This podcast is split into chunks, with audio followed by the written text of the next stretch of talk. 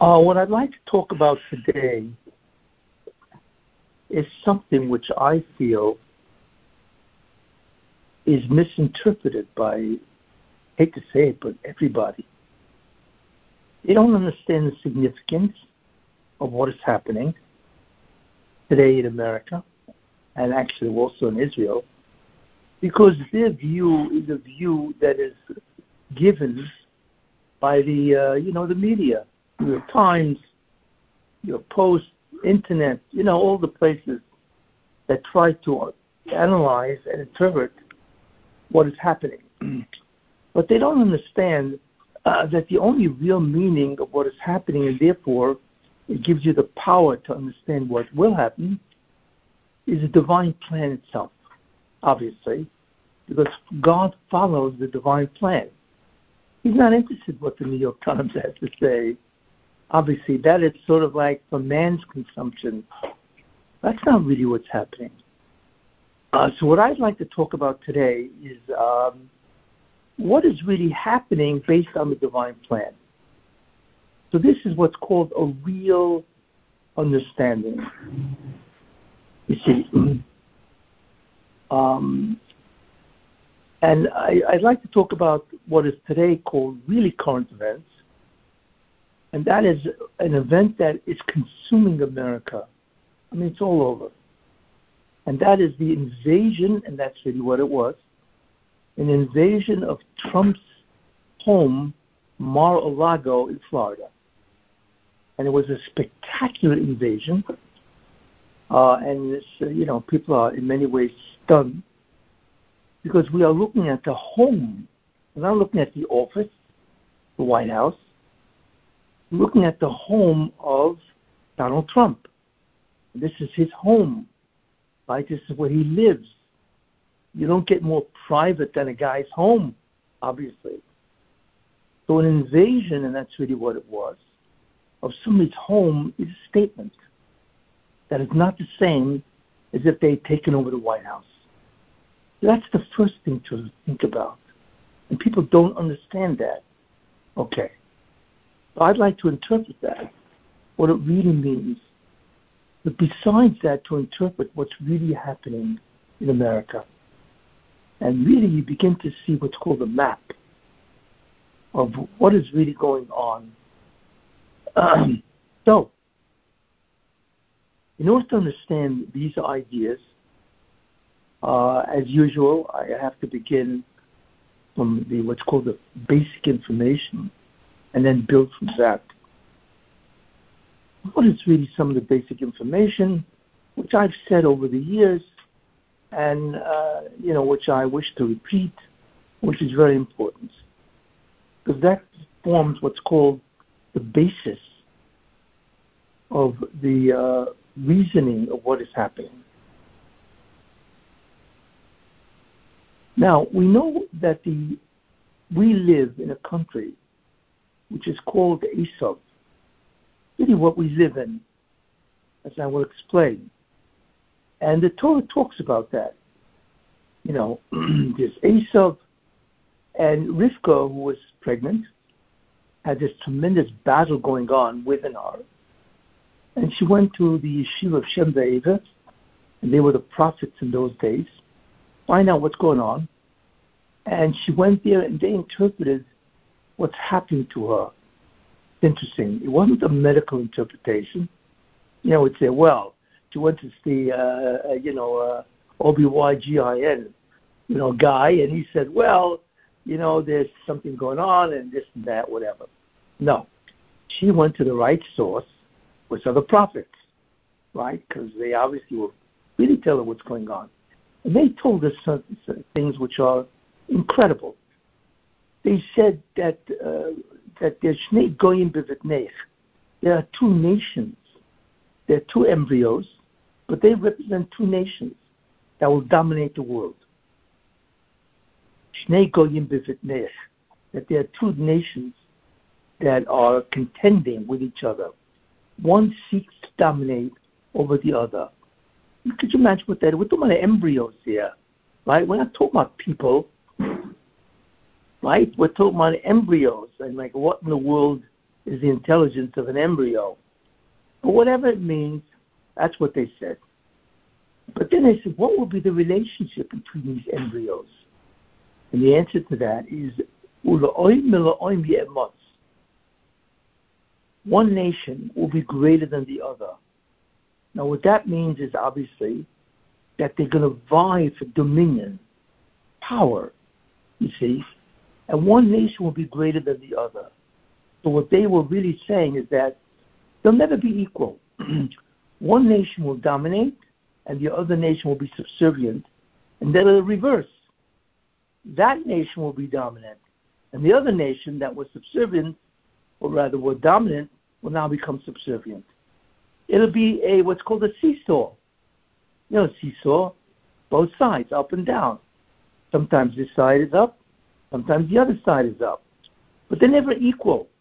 There's always a tendency that the weight of one will go down and the therefore the other one goes up. So they said that the relationship between these two people are such well there will be a constant conflict, right? Of who has what's called ascendancy, dominance. Interesting. Who these nations will be, you see? And then it says, right, that ultimately the older will serve the younger. The older nation, whoever that is, whoever comes out first, is going to serve the, the younger who comes out second. That's an incredible nevuah. We're not talking about an opinion, you know, an opinion in the New York Times. We're talking about a divine revelation of what is to be. And many people do not understand the significance of that revelation. And this is what I want to talk about. I've talked about different parts of that nevuah, that prophecy, but I really want to talk about, you know, something which is occurring, which most people don't realize. In any case, uh, so therefore we see that the relationship between these two nations is such, right, where one will try to dominate the other. Now, of course, what it ultimately means is that one nation will represent good, kedusha, holiness, and another nation will represent evil, right? And that's going to be the contest. Who dominates? Is it evil that dominates, or is it the good that dominates? And there you are. This is the ultimate battle of mankind. Who is in the lead? But it's not just the lead. Like I said, it's a seesaw. That when good is up, evil will be down. Not that evil will be also, no. We're talking about the dominance of good, and evil will therefore be on the, you know, the, the, the downside, or the reverse, where evil will be up, they will be the major force, and the good will be down. You see, there's an, a fundamental inequality here. So the first thing we have to ask ourselves is, how do we understand this? What kind of relationship is that? More important, or rather more accurate, is what is the nature of the relationship between good and evil as represented by these two nations, right? What kind of relationship is that? You know, why is that? Usually a nation is up, everybody else is also up. Okay, he's up and he's down. What is he going to be down for? Or vice versa. Uh, there's no, there's no uh, inequality. You know, there's a, you, you are what you are, finished, right? So, what kind of relationship is it? That is the question. And the answer is a very important idea. You see, the nature of the relationship is called causation. That when good does good, then that causes evil to be subdued, causes it to be subdued. That's why it is down, because it's been caused to be down. And when the evil is up, right, in a certain sense, evil being up doesn't cause the good to be down. Remember, good is the cause altogether. So when the good is up, which means the nation that is good is doing the good, and we understand that to be the will of God, mitzvot, right? Then that causes evil to be down. Right? That's what it does. That's why evil is down. Because good is causing evil to be down. Have no choice. When uh, good is down, because that's what it's doing, not because evil has made it down, because good is down, not doing its job. So automatically evil rises. So the, the what what determines the extent of the madrega, the level of evil, is where is good. That's all you have to ask. You don't have to ask where is evil. Oh, you see, you just have to ask well, where's the good, because the good is the cause that leads to the consequences of what happens to evil. Isn't that interesting? Uh, you now understand the secret of the relationship. Very important secret. That evil depends on good. Right? If good is up, evil is down because evil needs good to make it rise. If, however, right, the good is down, right, then evil can grow. You see? Because evil, good causes evil to grow. Wow. Like I said, very important. So all you have to ask, if you want to know what's the status of this world, there's only one question you have to ask. Where is good? And that will automatically tell you where is evil. Isn't that interesting?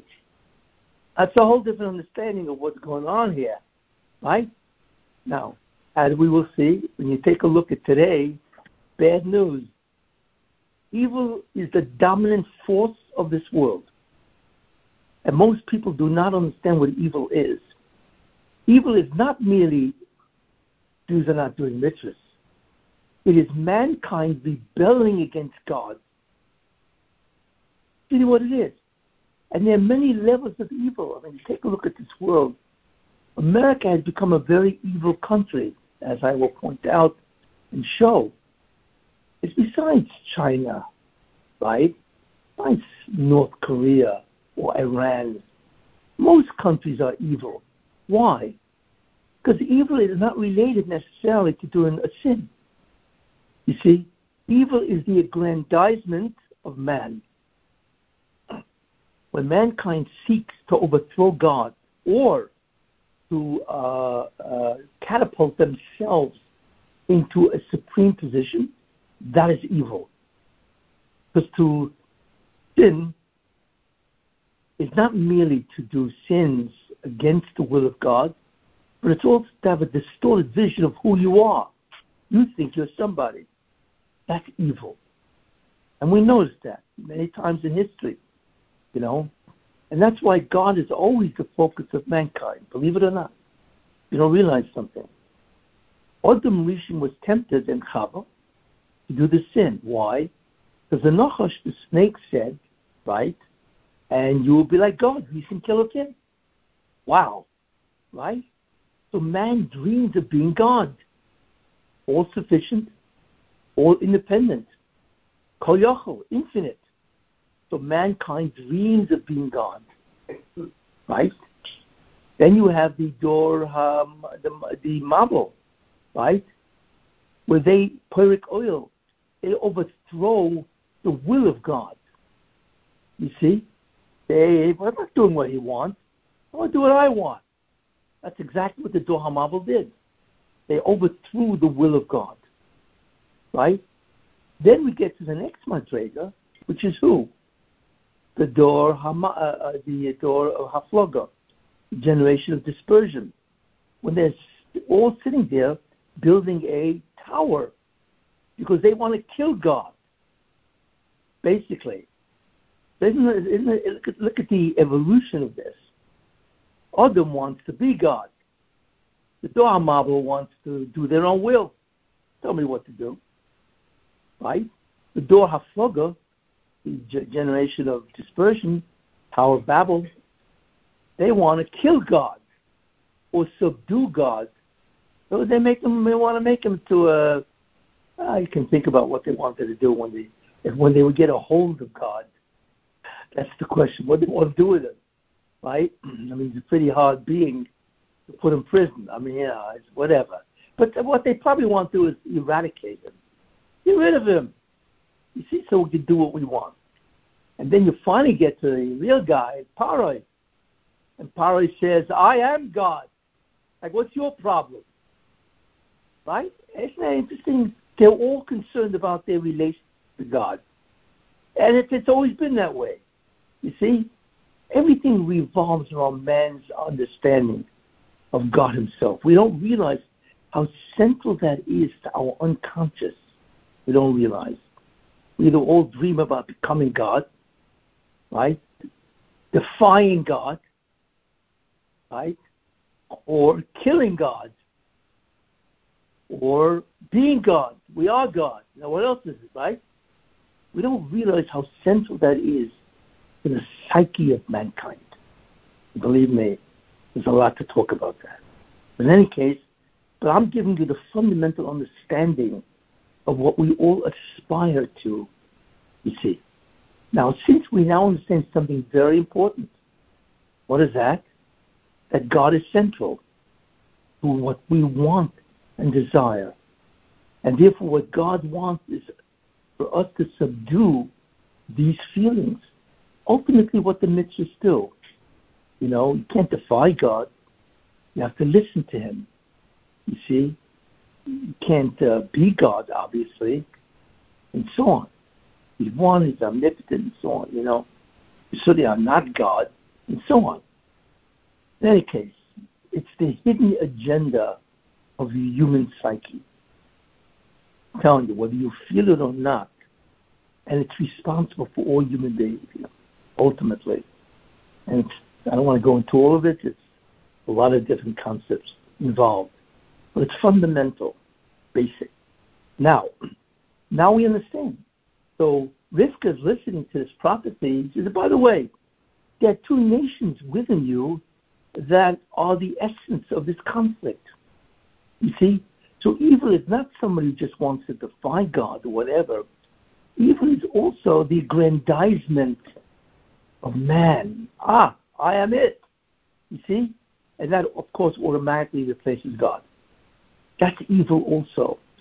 So when a person does things because he's entitled to his will, why, of course I can do what I want. Right? Forget about defying God. I do whatever I want. Self complacent. Right? Of course I want because I want to do it. My will is supreme.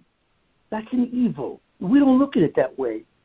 You know, a guy says to himself, you know, of course I need a vacation. I need a vacation. Therefore, I decide that I will go on a vacation. Now, in our eyes, what's the big deal? You see, guy needs a vacation, right? And he said, I'm going to go on a vacation wherever he wants to go, right? Okay. But in the eyes of God, that's an evil. Maybe evil is a very harsh word. I should say it's against really the ultimate will of God. Why? Because a person should say, I need a vacation because I need a change of routine to energize myself so I can serve God better. There you are. That's, you can take a vacation. Nobody says you can't. But your motive has to be different. Because the motive is the ultimate expression of who you really think you are. so when you look at a person who's righteous, no, he doesn't even have to be a tzaddik, but somebody who's called an oived, who serves God. He says, of course I need a vacation. I need a routine change. I need an energizing, you know, and part of that is to take it easy, you know, and that's the will of God. I have to be your motive, not you. And that's the classic conflict. Who's the motive? You or me? You can take a vacation, no problem. Yeah, I use an example which is so uh, so common to show you how that itself can defy God. You see, because the critical concept is why do you want to take a vacation? What's your motive? It has to be God. Interesting. Without getting into why, but that in, in the essence is what God wants. Whatever you do has to be always for me. In a certain sense, wow, God usurps all my time. True. Do you know why? I'll just give you a little of that. God, why is He always interfering with what I want to do? Yeah, I want to take a vacation, right? I want to eat at a great restaurant tonight. You know, the, the new restaurant just opened, great steaks, right? And God says, no, no, no, no. You, you before you go, you got to check out if it's kosher, right? And then if it's kosher, I'm sorry, you got to make a bracha, right? And even then, you know, take it easy. Don't fill yourself up with too much gashmias, you know, and come home stoned or whatever. Whatever people do when they go to real classy restaurants, you know. Uh, but the real idea is God wants Himself to be central idea in your life. Why? I'll tell you why. Just one idea. Uh, because you don't realize something. In Olam Haba, which is a future existence, there is nobody else but God. You know, we don't, you know, we look around, there's like, what, what, seven and a half billion people on the planet, right? Uh, so besides me, there's a lot of people. God is not the only one in existence. A lot of people out there.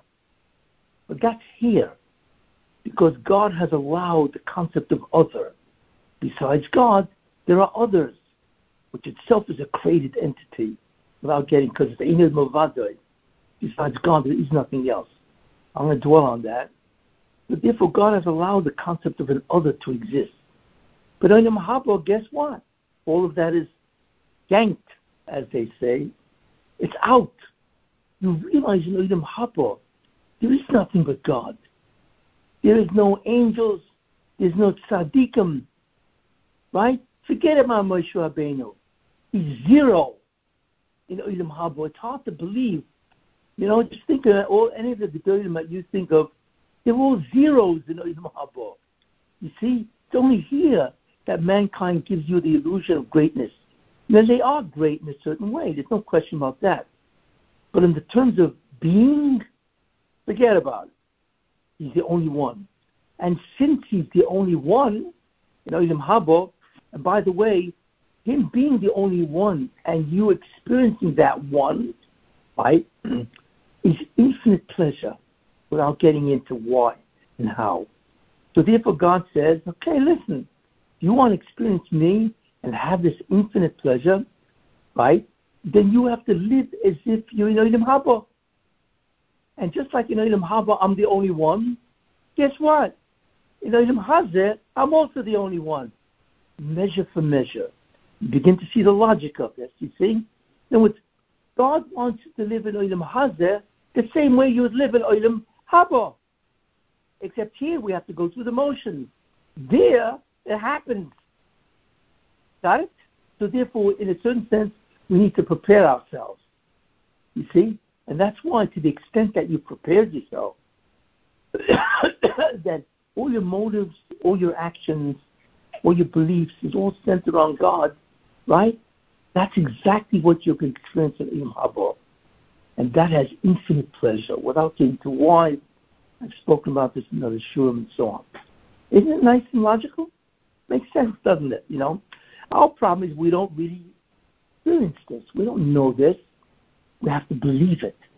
Okay, that's the test. You believe this or not, to the extent you do the actions or not. That is the question. You see? Anyway, now that's why I've told you the relationship between good and evil is that the good causes evil, or it causes itself to rise. Good is the answer, not evil.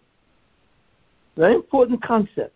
So the only question you have to ever ask about how the world is doing is where's good? That will automatically tell you where evil is. Interesting. What a simple formula, isn't it?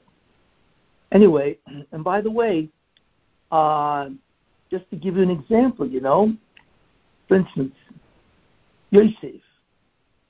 Everybody heard of Yosef Atzadik, right? Famous story, kidnapped, gone to Egypt, slave in Egypt, in prison, the prison in Egypt, which is the lowest social class in Egypt.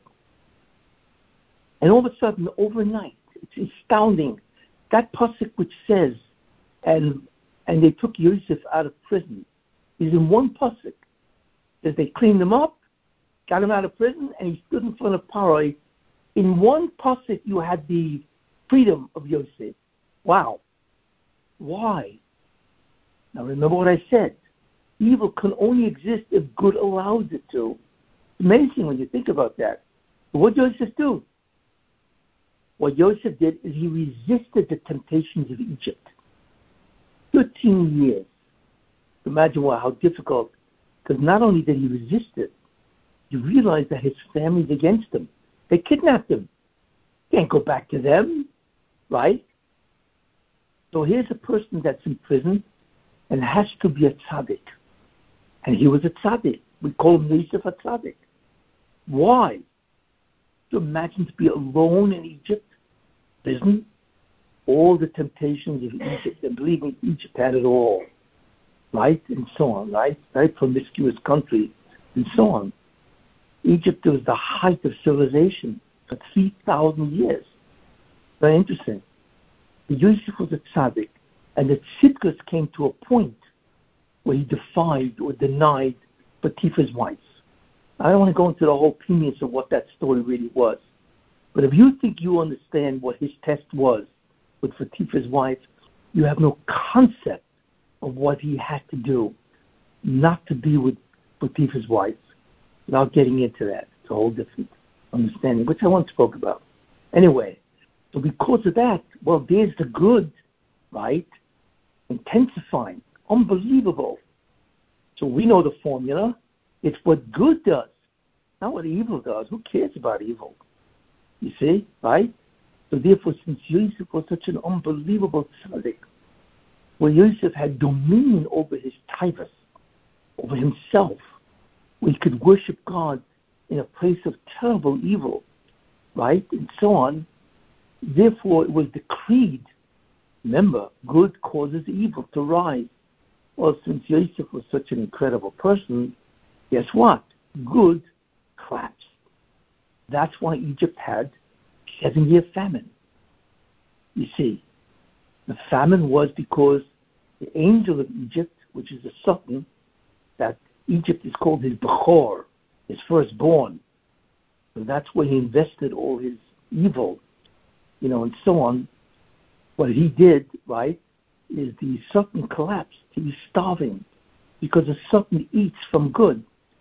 I once mentioned, when a person does good, he brings down Kedusha. It's a force based on the spheres.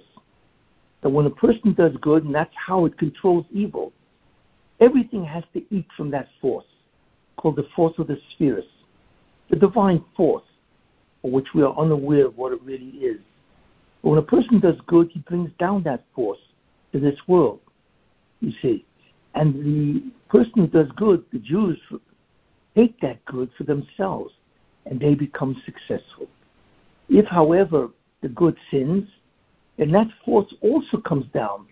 Because the only way the world exists is through that force of Kedusha, or the Shefa. But that force goes to the side of bad, evil. That's why evil grows. We give them our force. That's why we call it the growth of evil. An important concept. You see, we give the force of enormous energy. We give it to the bad.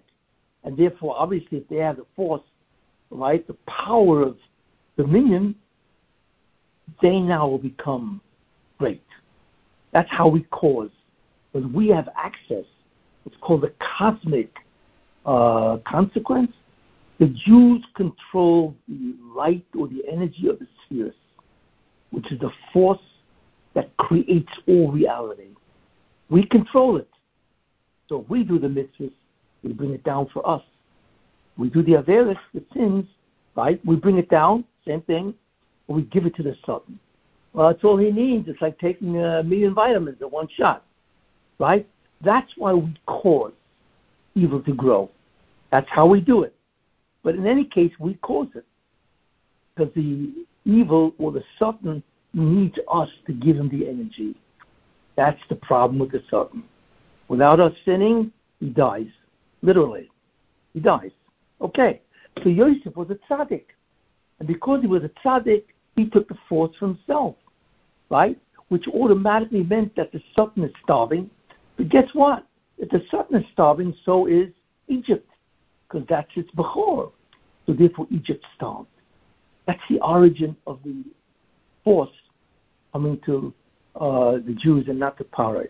And therefore, Paroi became diminished. Well, guess what? If power becomes diminished, then who rises? Yosef. There you are. Isn't that simple? Simple formula. So Yosef is the one who got himself out of prison. You see, he didn't even hire a lawyer. He was his own lawyer by understanding the formula that if you do tzidkus, if you do the acts of God, right, in, in a proper way, you will bring down that force for yourself, and that will subdue evil to such an extent where he was right on the paroi. It's incredible when you think about that. He was right on the paroi. That's how great the force of good was. Classic example of the formula in play. You know?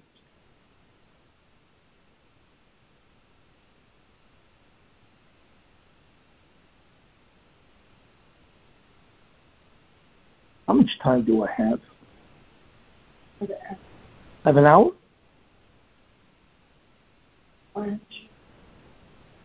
I'm just saying that I can go on and on and on. And it's like it's like, hey, wait a minute, you can't go on and on and on. You got to stop somewhere. The time you have today. Well, that, that yeah, that's what the um, right. Okay, so that's a very important concept. What I just said.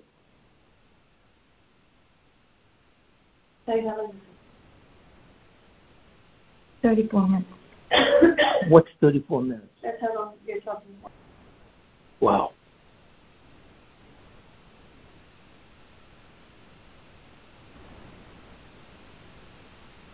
Now, there's something else you have to understand. what is the repercussions of good? Well, it's kedusha. What does it give us? And the answer is it gives us two things that we say every morning. We don't realize that, but this is the product of kedusha. It's called Tiferes and Oiz, beauty and might. Tiferes is beauty, and Oiz is might. What are they? And we say it in brach and brachot, right? Oiz Yisrael b'gvura, right? Who girds Israel with might, right?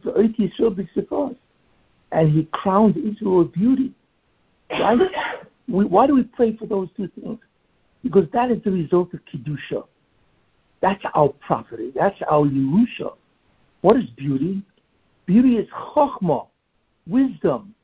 That's why Oita, he crowns Israel beauty. Beauty is the incredible wisdom. What is wisdom? Wisdom is the ability to see reality correctly. Really what it is. When we say you're wise, what are, we, what are you saying? We're saying you know a lot, but more than that, what is wisdom? Right? Knowledge is knowing. Wisdom is different. Wisdom is the ability to apply knowledge to practical life. What do I do? You see, that's wisdom. That's right. When you go to somebody who you consider wise, because you know he has he knows a lot. It doesn't mean he can tell you the right advice. He has to know how to apply it to the situation that you're in. That's wisdom. Got it? Okay. Uh, so uh, uh, beauty is knowledge and wisdom. It's the ability to know reality and also to apply it. This is beauty, the first. And we and this is a natural consequence of, of, of, Kedusha, of holiness. That's why when you want to seek advice, who do you go to? Like, what do you call the guy? A Chacham. What does a Chacham mean? You don't call him a Talmid Chacham. You ever notice? Why don't you call the guy a Talmid Chacham? He is. Talmid Chacham means somebody who knows, right? He's knowledgeable, a scholar, but you notice you don't call him a, Talmid Chacham. What do you call him? A Chacham. What's a Chacham? Wisdom. Right. That's why you call him Chacham. Because he's more than somebody who knows. He's somebody who's wise who can advise you on how to correctly apply reality to your situation. You see? Interesting. Why the Jews call the Chacham the correct term. That's really what you need. Chacham. You see? In any case. so Tiferes is wisdom, or actually it's, it's intellect. It's knowledge and wisdom. It's got all the stuff. But the second thing is called, tif, uh, uh, not Tiferes, it's called Oiz, might. What's might? Might is the ability to apply all this information, right, to actually put it to practice. Success is might. The ability to implement that which you know is success. The modern day terms, by the way, you know what the modern day terms are for these? You know, what is the might of American civilization? Not the might, I should say. What is the knowledge, the ferris of America? And the answer is science. Science is about the study of reality, isn't it? You know, whatever field you want. Yeah, it can be a MD, medicine, biology, physics, chemistry, right, anthropology. I mean, whatever it is. Science is the study of whatever aspect of reality you want to study into its ultimate causes. That's all it is, right? But if I want to apply science, what's that called? Technology. There you are. Science is wisdom or knowledge, and technology is might. That's why you walk into a store and you can't believe what's there. You know, it's not just knowledge, it's knowledge applied in the real world. We could use this stuff, you see. You know, I mean, when you go into a car company, you know, car dealer, you buy a car, you're looking at one of the greatest displays of technology ever offered. You have any idea what goes into making a car? The electronics, the electricity, the physics, chemistry, the computers. you know, it's amazing they only charge thirty grand. You know, I don't want to. I don't want to give a hint, but they can charge a fortune, a million dollars. The amount of tech, the amount of of of chokhmah that goes into a car, forget it. What about a computer? What goes into making a computer? Anyway, that's the science of the world. That's first. Yeah, the world has first. And guess what? It has technology, car.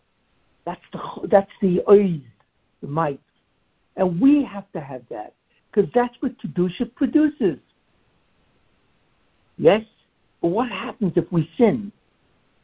So we give existence and might we give existence and we give status to evil. What do we give them? Science and technology. That's what we give them. You see? That's why they have it. Because we gave it to them. Because really the Kedusha should give it to us. You see? And that's what it is. But besides that, it's also, right? The Oiz can be used for tremendous evil you see, tremendous amount of evil. And that's also part of dominion and so on. So therefore, this is very important. The concept of first and always really is the product of, of, of uh, good, kedusha. But when we give, we cause evil to rise. We also give it, right? Personally. So that's the manifestation. You see? And since Esav and Yaakov were obviously the two kids fighting it out, they're fighting over what? We're dominant. You see? So they're also fighting over what? They're fighting over Tfersinois, aren't they? You see? That's why, by the way, we pray for Tfersinois. You see, because that's really the consequences of Kedusha. And more than that, we bemoan the fact, right, that Seres and Ois are what? Are in the hands of the Satan. The hands of evil. Right, you're looking at it. You know, when you walk down, well, I used to say this, but I, you can't use it as an example anymore, uh, and which is which is tells you what's happening. But I used to say when you walk down Fifth Avenue in Manhattan, can't say that anymore, right? But I used to use as an example. You walk out Fifth Avenue, and you see the shops. Each one is a work of art. You know, the shops, the restaurants, you know, the malls. I mean, like these places look like palaces. You know what I'm saying? That's first noise. But they got it, not us. I always use this as an example, you know. You know, we live in New Jersey. You're not even that far, you know. There's a college not far from here called Monmouth College. Right? It's right up the road, whatever, right?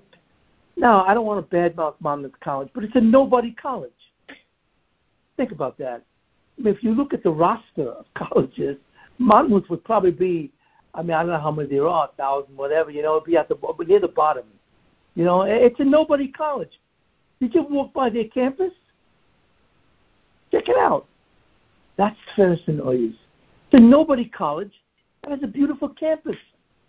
You ever go to some of these colleges? Harvard, MIT, you know? Now, you take a look, that's Oyes that we've given them. Now, what's the comparison? You take a look at a yeshiva. A yeshiva is in a place that they had to rent right? They don't even own the place. They had a rent, right? You know, the the oren is probably broken. It's got to be fixed, right? And then they're still scrounging around for the herring for the kiddush, right? I mean, you look at the difference between the status of a yeshiva or a shul and the status of a college. Even a nothing college is is beautiful. You know, the halls look magnificent, majestic, Right? Why? Because they have the Tferes We gave them the Tferes Not that they have it for a reason, by accident. In fact, do we say this? Yes. In Tachanun, we say it every day. Ad Mosai Uzcho Bashvi. How long will your eyes be in captivity? Evil. Visif Altcha in your beauty right? Yad in the hands of the enemy. Right? How long will it be in captivity and in the hands of the enemy? Right? What is that? That's first noise. And we actually say that. Uh, the beauty and the and the magnificence, the success, the technology, right, is really in the hands of Goyim, not in the hands of Jews. It was once in the hands of Jews by the Beis Hamikdash. The Beis Hamikdash in the time of not so much Ezra, but in the time of Herod, was the most magnificent temple in the entire world. It was world renowned. It was magnificent. Even if you look at a model today, you know, imagine that we don't even realize the gold. It was just phenomenal. It was, it was magnificent. You see, I'm not even talking about its kedusha, the holiness that came out of this place.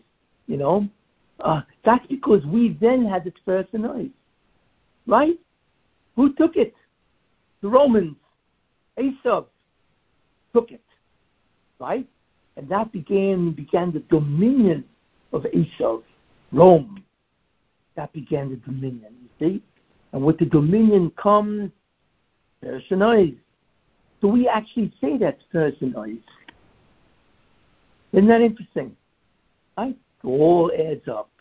Once you understand the basic principles, see? Great. So we now understand what the consequences of doing the will of God person and that's why in the end of time, why do you think the Mashiach is such a glorious era? If you think you understand what the Mashiach time is, you have no inkling of what it is. And I spoke about this extensively what the Messianic era is. It's a time that we cannot imagine the greatness. And it says all the kings, you imagine? The whole UN is going to line up, right? First, they're going to line up to beg forgiveness from the Melech Mashiach, Sheikh ben Yosef Sheikh ben David. We don't even, we can't even conceive of that. What? Russia, China, right? All these guys are going to line up, all the anti Semites, their hatreds, how many people hate the Jews and so on. They're going to line up to beg forgiveness from the Jews. And then they're going to line up to be servants of the Jews. Because it's better to be a servant, like Hagar. It's better to be a servant of Avram than the queen of Egypt, because that's really who she was. Paro gave him his wife, his daughter. You see? That's how great the Mashiach will be, the Messianic era. And obviously, if that's how great it is, could you imagine, right, what the Jews will be? Where every Jew will have 10 goyim that want to serve him. Not because of slavery, you see. Nobody's forcing anybody to do this. Because they realize that if they can contact the Jew, they will experience God. Because from the Jew issues forth the Shekhinah.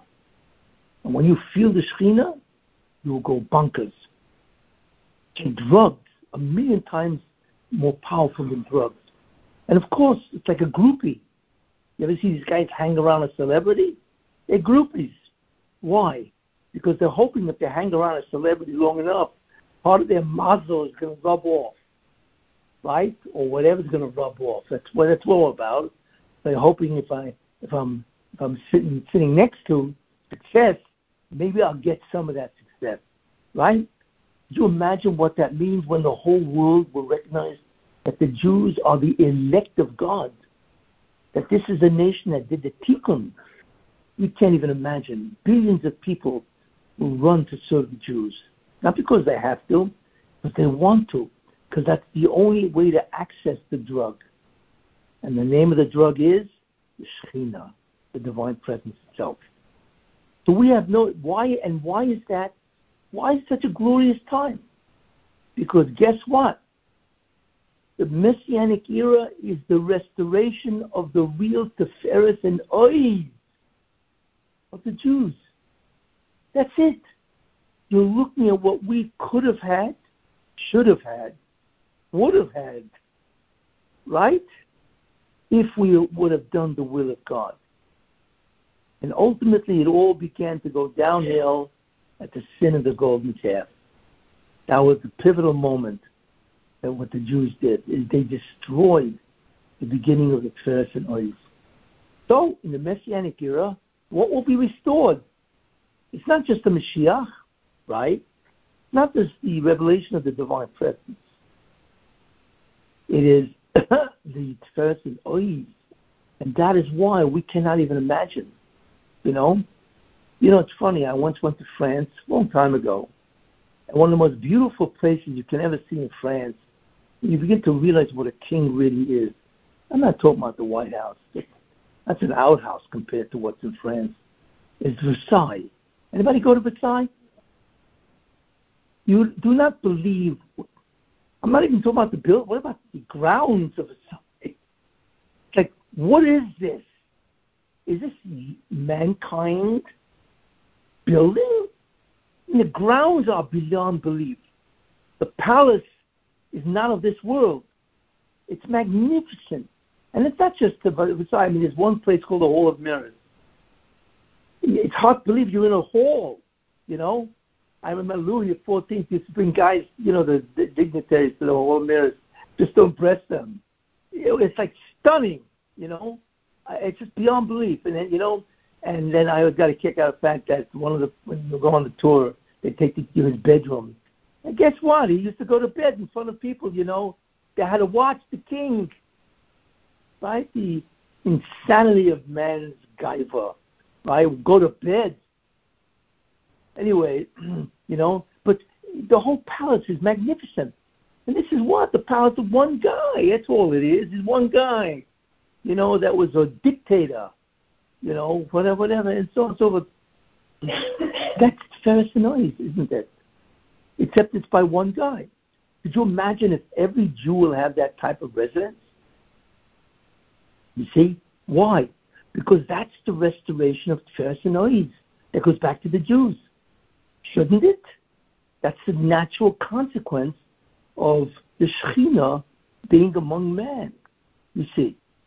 And that's why the Beis Hamikdash will be something that we cannot even begin to imagine what it will be. That's the era of the Mashiach. And that is nothing compared to Olam Haba. Nothing. You see? And so on. Begin to get an inkling where the Mishnah says that every Jew is going to have 310 worlds that he can call his own. You know, whatever, whatever that means and so on. Imagine, you know. But anyway, so therefore, this is a very important concept of what the consequence is of the Shekhinah of the Messianic era of who has this first anointing, the Goyim have it. and like I say, drive to Monmouth College, right up the road. You see? And then just drive by your local shul. Uh, you know, if you want, really want to see what, uh, you know, I mean, our shuls obviously are very pretty and so on. I'm not putting down shul, but, you know, when you compare them to some of the, uh, you know, the universities, the majestic halls, just, uh, that's really what it should. That's what Torah should be, shouldn't it? Right? Why isn't Torah in a place that's majestic, that that, that describes the greatness of Torah? Because in the end, Torah is the only thing that goes on in the Haba. all of this is gone. Science, technology, it's all gone.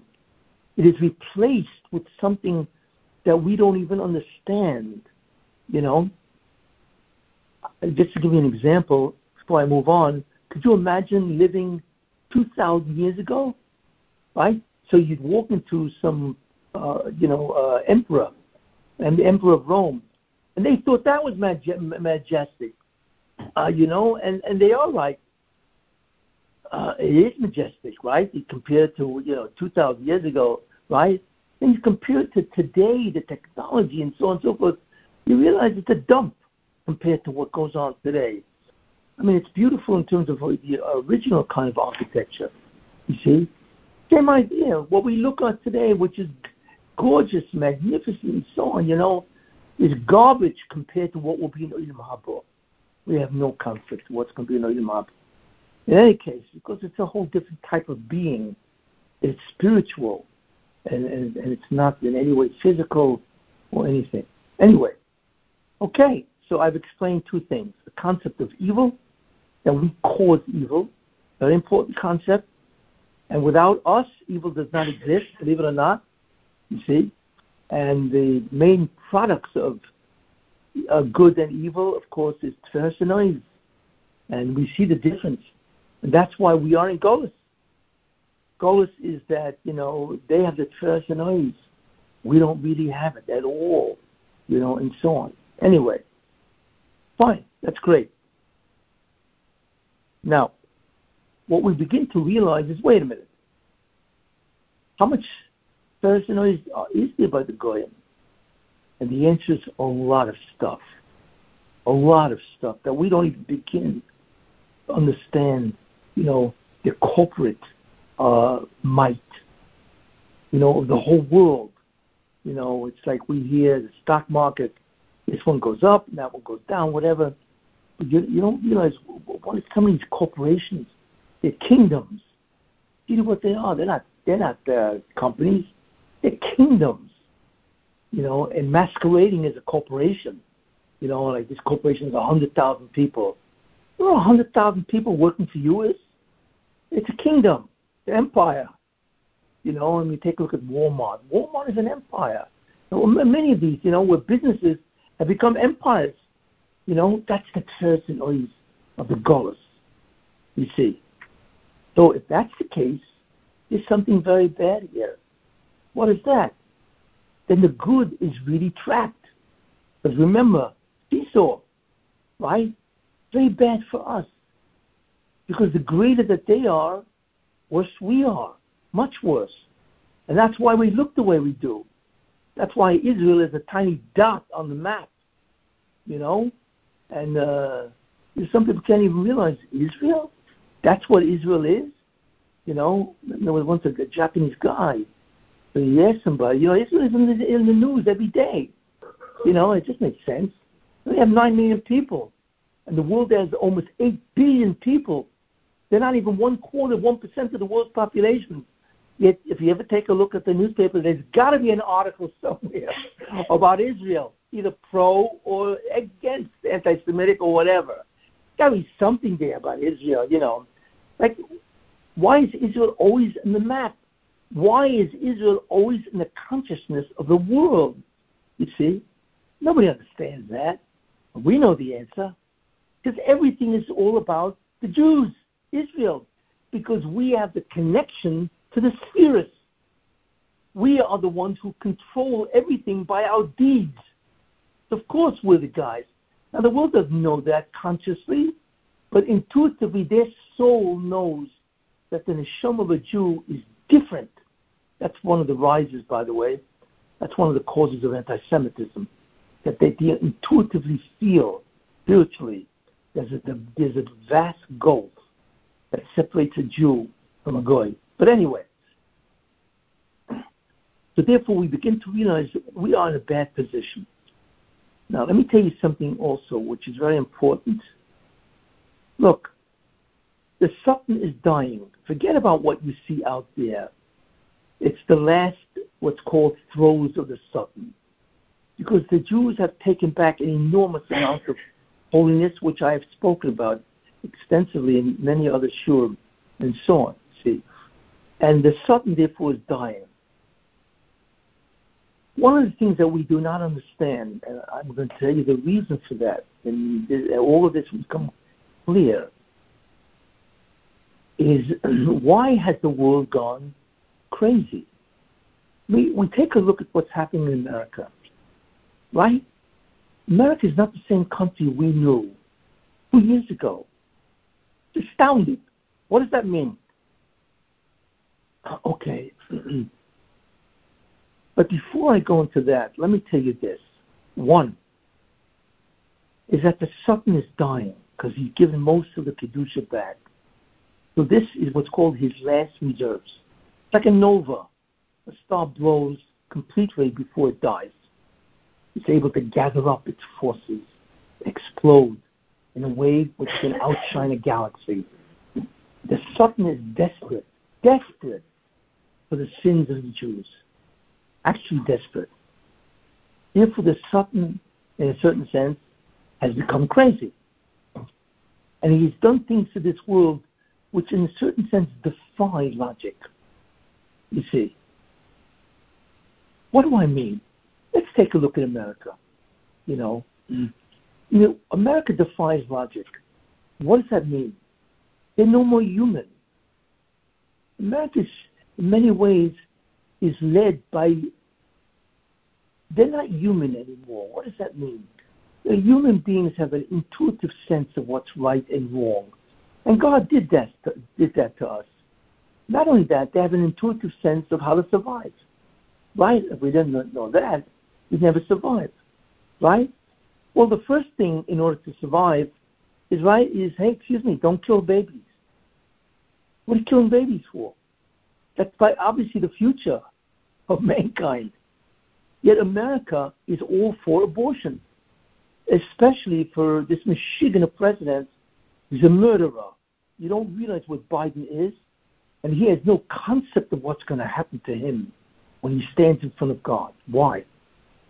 Biden is a Roman Catholic, and they have just denied him and that other meshugana woman, Nancy Pelosi, sacraments, which to them is the main way of getting their Olam Haba, whatever, right?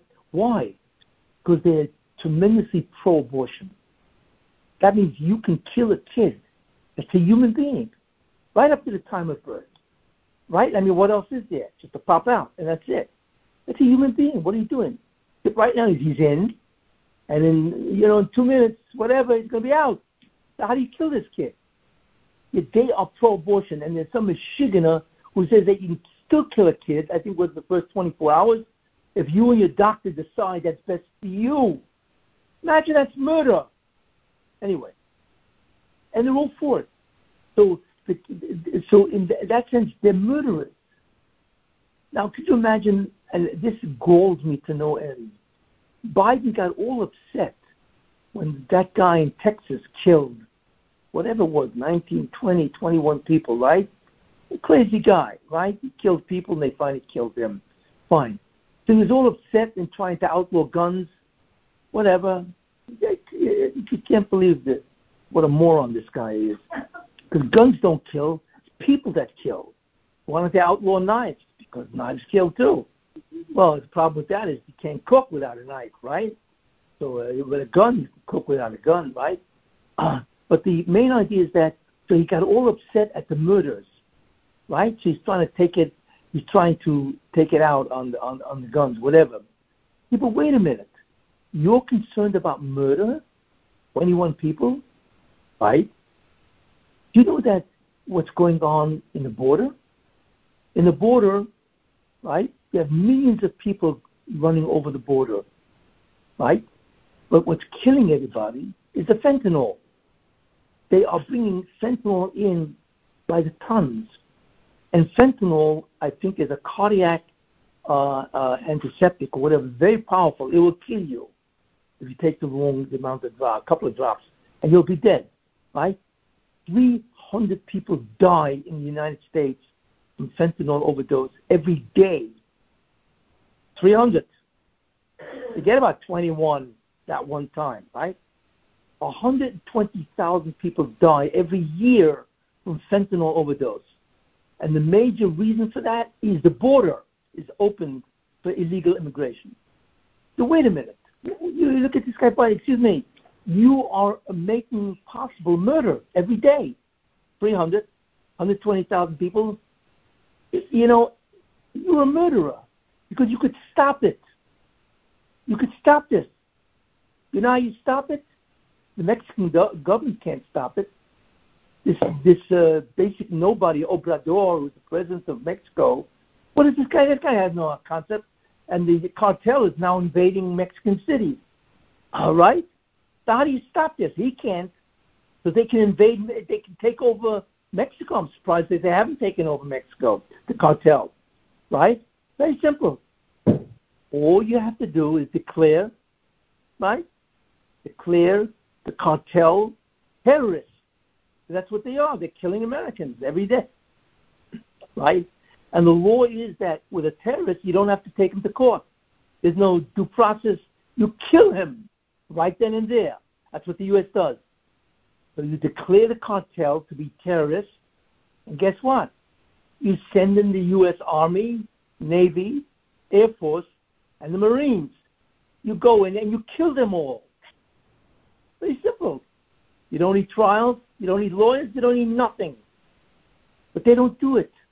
And that would solve the problem of 120,000 Americans that die every day. Imagine how many kids die, and a lot of them are teenagers, by the way, you know, because they're fooled by the internet advertising. You know, there are a lot of people masquerading fentanyl as, yeah, it's okay, you get a high and all that. And then they take it and they're dead. Imagine losing a child, you know. I once spoke to somebody, you know, and he told me his son died, overdose. I could hear the pain in his voice. His kid died because of this. You know, you can ask him, what do you think you? What would you like to tell Biden? We know what he'd like to tell Biden.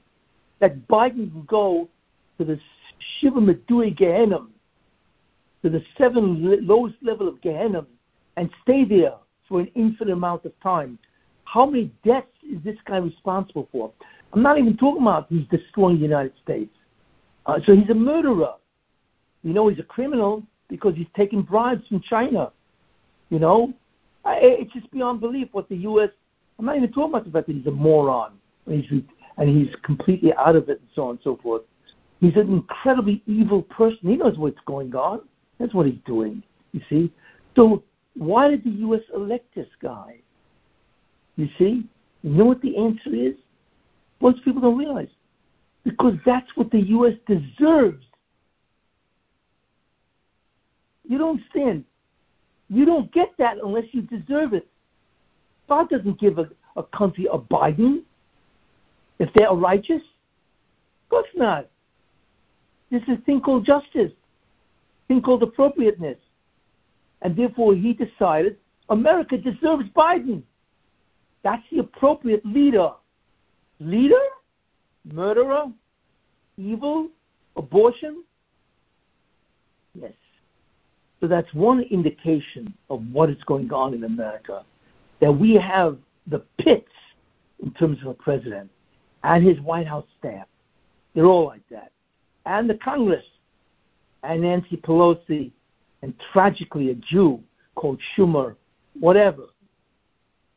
Anyway, the second thing America's into, besides abortion, which is incredible, right, is kindergarten. It's now legal, and if you send your kid to public school, you are asking for monumental problems because your kid is now being exposed to the benefits, right, of transgender. You know, you tell your kid you don't have to be a boy, you don't have to be a girl. You can either chop off or add on, depending on what you'd like. I'm, so, I'm sorry to be so crude, right? But sometimes that's the only way to understand something. That's what they're teaching kids. You see, kid goes to second grade, he's got to read a book. Johnny loves Frank. You, and, this is it. We're talking here what a seven-year-old kid. What does the kid know? And this is now legal. Not only legal, but it's compulsory to teach kids transgender that biology doesn't mean anything. Whatever happened to America? Whatever happened to reproduction? What happened to you know what what God made human beings, male and female? What is this? You see, and then to boot, that's not even enough to say that transgender is okay. You know, you can now deny your biology. You know, guy can say, "I'm not a man, I'm a woman."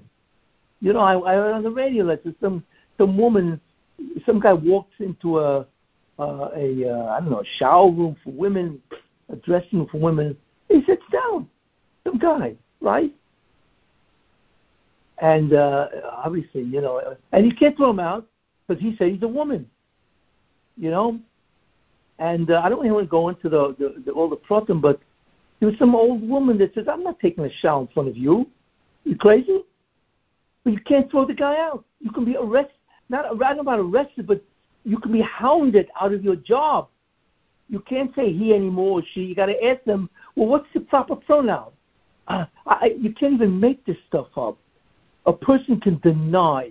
I just want, uh, you know, I have a a student who went into a Manhattan building. He's looking for a, a man's bathroom, whatever. They passed the woman's bathroom, and on it is a sign that says, if you feel you want to express yourself as a woman, is on a woman's bathroom. They talk to men, you know, then please feel free to come in and express what you feel about yourself. He, he's like he almost fell over. Uh, yeah, they're inviting men into women's bathrooms. Uh, uh, so you have the freedom of feeling what you really want to. You see, I'm just waiting for a guy to walk into a woman's mikveh. Well, you know, what's that's next. You say, oh gosh, right? Would you go to such a mikveh with a bunch of guys hanging out there? Hey, this is what's next. Because you can't throw the guy because the guy says, I'm a woman. You can't throw me out. I'm not a man. I'm a woman, and I have a right to be here. You see? So America is into denying the biology. You ever hear something like that? That's, huh? So when you add it all, all together, then there's something else which we do not realize. Besides trying to kill babies, and besides trying to destroy the youth, and besides trying to deny everybody's biology, then there's the colleges. Do you have any idea what's going on to the colleges the last 30 years, 40 years? It's all progressive, right? It's all progressive, liberal left. All the kids coming out, and these are the future leaders, they're all communists, socialists. America's destroyed. so they've destroyed the complete youth of America. So what's going to happen in 10 years, 20 years? We have no idea. And if you think it's bad now, it's only a matter of time until a mother can marry her son. Yeah, it's, you don't realize it. Because once it's mutter, hey, it's mutter. It's only a matter of time until a brother can marry a sister. Incest becomes permitted. Well, why not?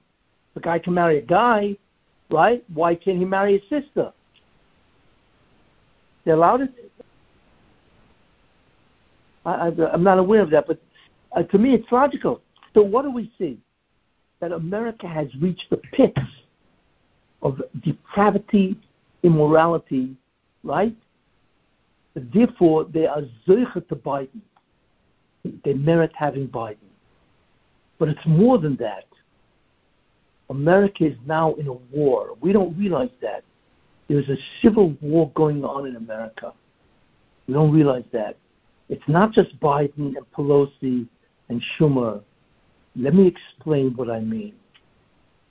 Esav in the Torah, evil, has three expressions because Esav had three characteristics. First characteristic of Esav, right? Tremendous gaiva, arrogance. Because it says that Esav despised the firstborn, despised spirituality, because that's really what the firstborn was. That's tremendous gaiva, arrogance.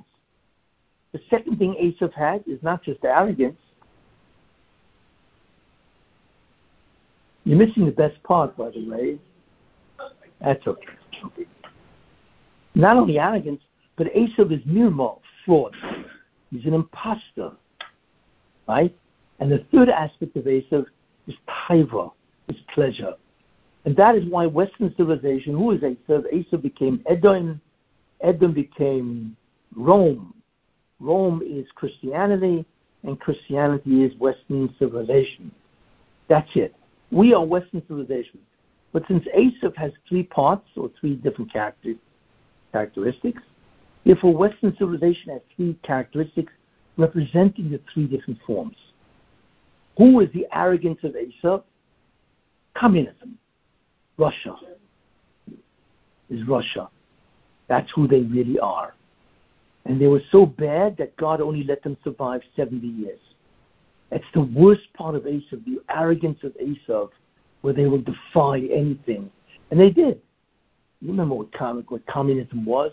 It was like it was the ultimate tyranny of Western civilization.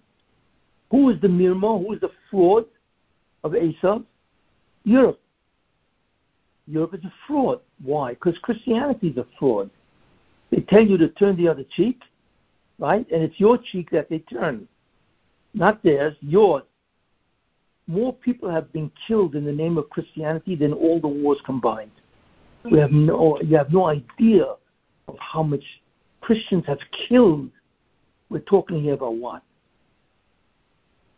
Pogroms, Holocaust, expulsions, inquisitions, right? you have any idea how many people have died in the Crusades? Was a Christian movement against the Arabs and so on? No. Millions and millions of Jews have been killed and slaughtered, and an enormous amount of civilization. Christianity, in what it did historically, is one of the most evil religions ever known. I'm not even, I mean, you know, there's a lot of other evil religions, what the Arabs have done and so on, uh, Islam and so on. But what Christianity has done is for what? Because you didn't believe Christianity, they burn you at the stake. You can imagine being burnt at the stake, or the fast in Spain for what? Because you were not Christian? It's unbelievable when you think about that, the, the, the heinousness of the crime and so on. There you are. Okay? And where is the taiva, pleasure of Esav? America. America's Esav, and it's very into taiva pleasure. We know that. You know, America is a tremendous country that you can enjoy any type of pleasure. There you are, three different types. But what's the worst part of Esav? Communism, the arrogance, the atheism of Esav is communism, right? And now you begin to understand something. Esav is back. But the Satan is not interested in Esav as America, right? Which is taiva, pleasure, right? No. It wants Esav as communism. Because that's the tyranny, the evil. Take a look at this government. This government wants to become socialist or communist, right? That's really what's happening.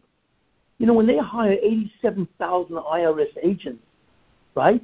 It's not just to get money, it's to enslave and weaponize the IRS. Yeah, it's beyond belief what has happened, uh, you know, and I'm not even talking about the rest, the DOJ, right? The Department of Justice, or they call it Department of Injustice, right? What is it? It's an evil, you see. And then you're talking about the FBI, which has been weaponized. I mean, nobody trusts the FBI anymore. Who trusts the Department of Justice? And so on. And the IRS. This is all Biden and his White House staff. Uh, you're talking about ultimate progression, progressive. Progressiveness is nothing more than Esav in its worst form. America's changing. It's going from Esav the, the good form of Esav, which is the taiva, okay, it's taiva. But at least it's taiva. I mean, you can do whatever you want, capitalist, right? Democratic, and do whatever you want. No, they're now becoming, trying to become a communist nation, which is the ultimate precast oil. It's the ultimate overthrowing of God. And I just showed you how. They are defying civilization. That's what America has become. They are becoming what is called Sodom. Why did God destroy Sodom? He usually doesn't do that. But he didn't even bother doing it in a natural way. Like the Mabul. Mabul was not natural uh, because they had become unnatural. So they deserved an unnatural way of going. That was the Mabul, you know, which I spoke about extensively. Sodom. They're all of this. So God said, You have become unnatural, and I will wipe you out unnaturally. And He wiped them out. In fact, they changed the name of the United States. It's no longer the United States of America, it's the United Sodomites of America, USA. You don't realize, but America is becoming communism, which is the worst form of Esav.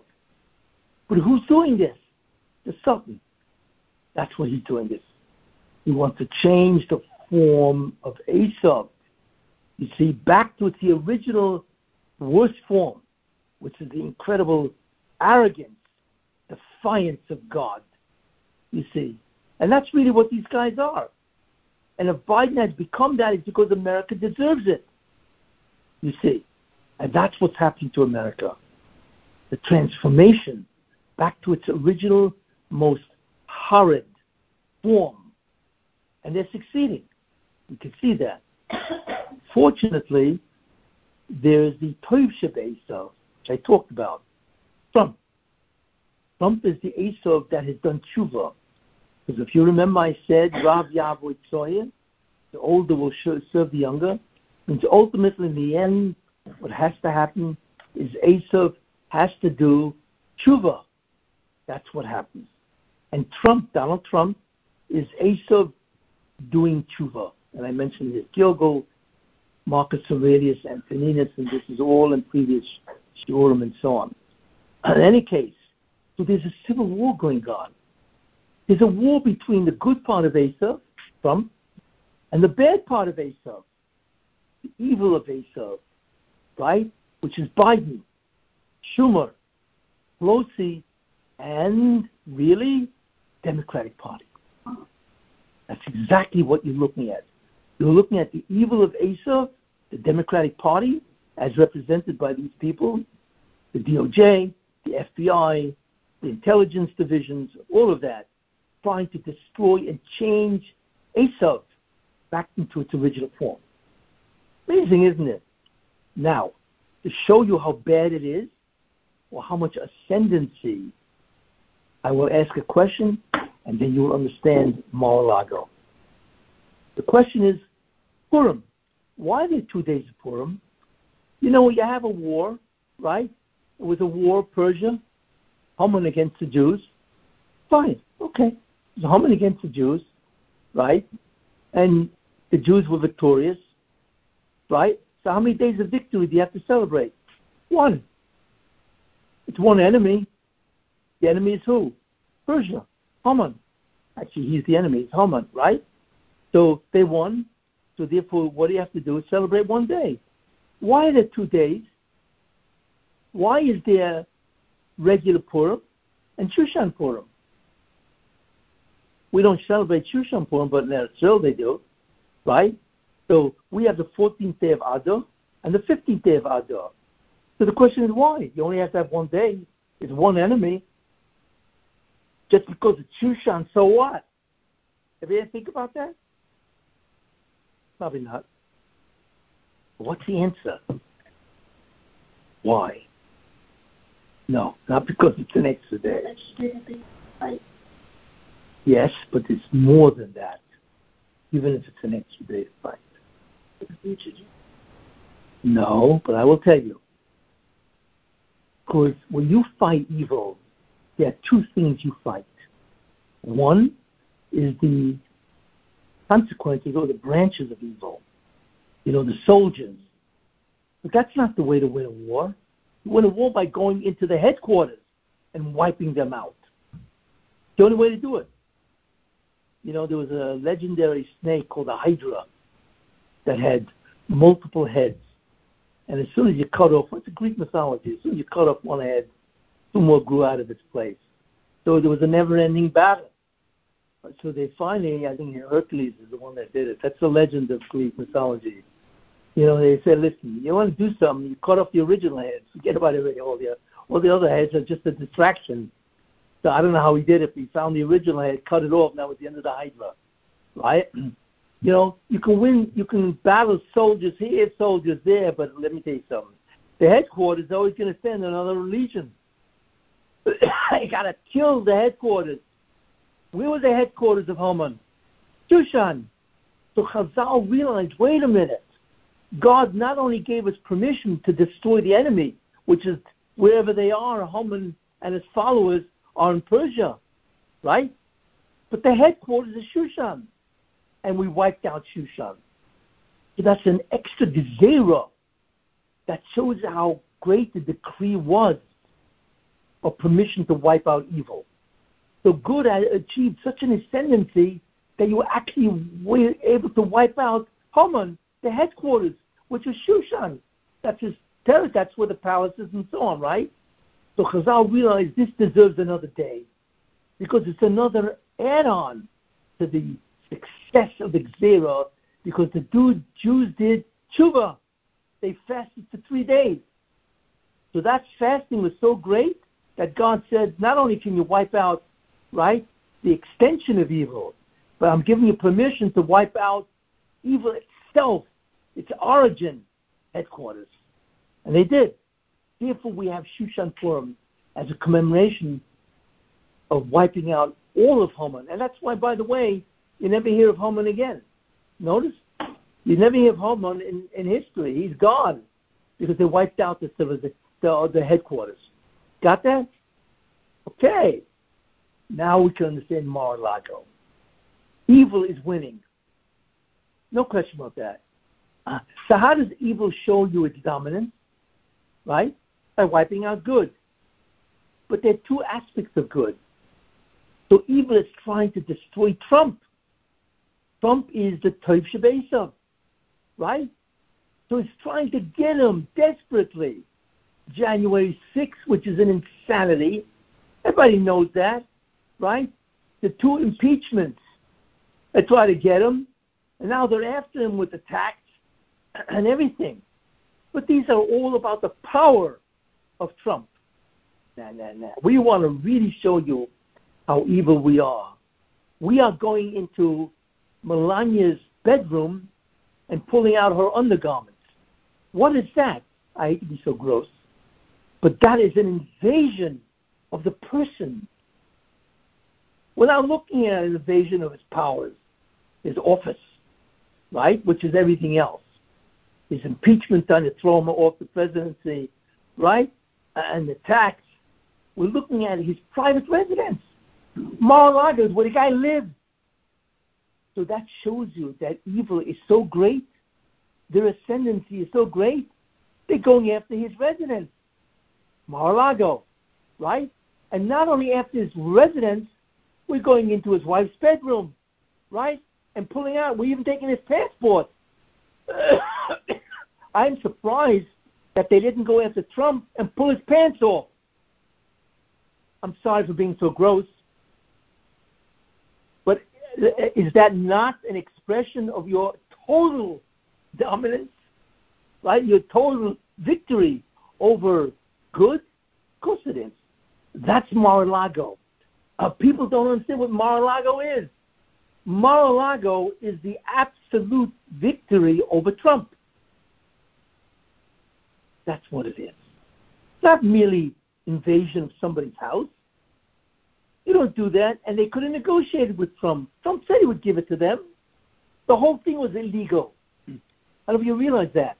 But there's a law in 1978 called the Presidential, uh, I think, Property Act that says the president has the right to keep his documents, even if they're classified, because it doesn't distinguish between classified documents or non-classified. He has a right because they hold it's the president's property.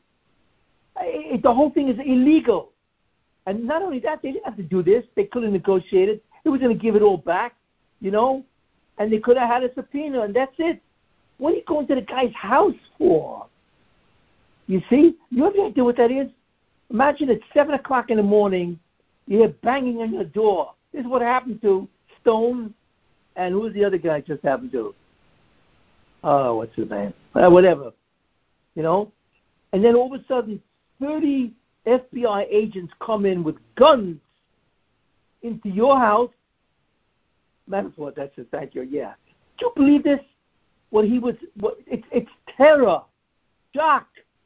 Because these guys have the government authority and they have millions, they have billions of dollars for lawsuits. You'll go bankrupt after a million dollars, maybe. You probably go bankrupt after hundred thousand dollars, right? These guys have endless cash. these guys are enemies. Can't fight these guys, and they're coming in with 30 FBI guys with guns drawn. I mean, what, what are they crazy?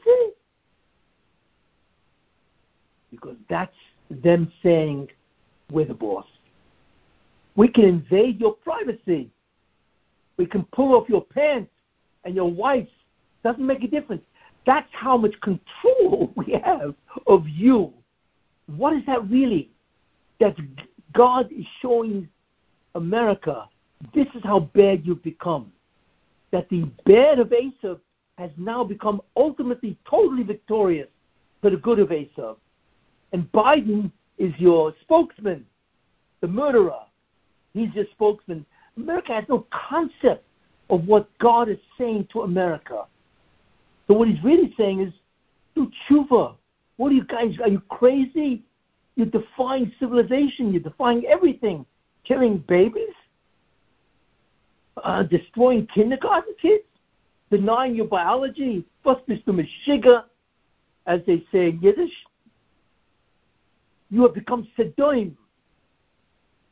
Bad news for America. Very bad. And that's one of the reasons why there's a tremendous kitrug on America and why China is overtaking America. You think it's an accident that China is overtaking America? Which they are. They want to overtake America by when? By, two, in, in, uh, by uh, um, uh, 2049. Yeah, that's their dream. And they're doing it. And so on. because it's a tremendous kitrug against them. And they're allowing this. Very bad news. Why is this happening? So that was the bad news. I'll tell you what the good news is.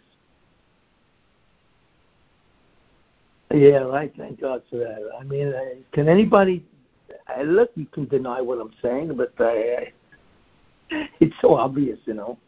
Uh, maybe you know what I try to do to make it crystal clear about what's happening. Nobody wants to think in these terms because it's it is so despairing and depressing beyond belief and hasn't touched the Jewish community as much yet.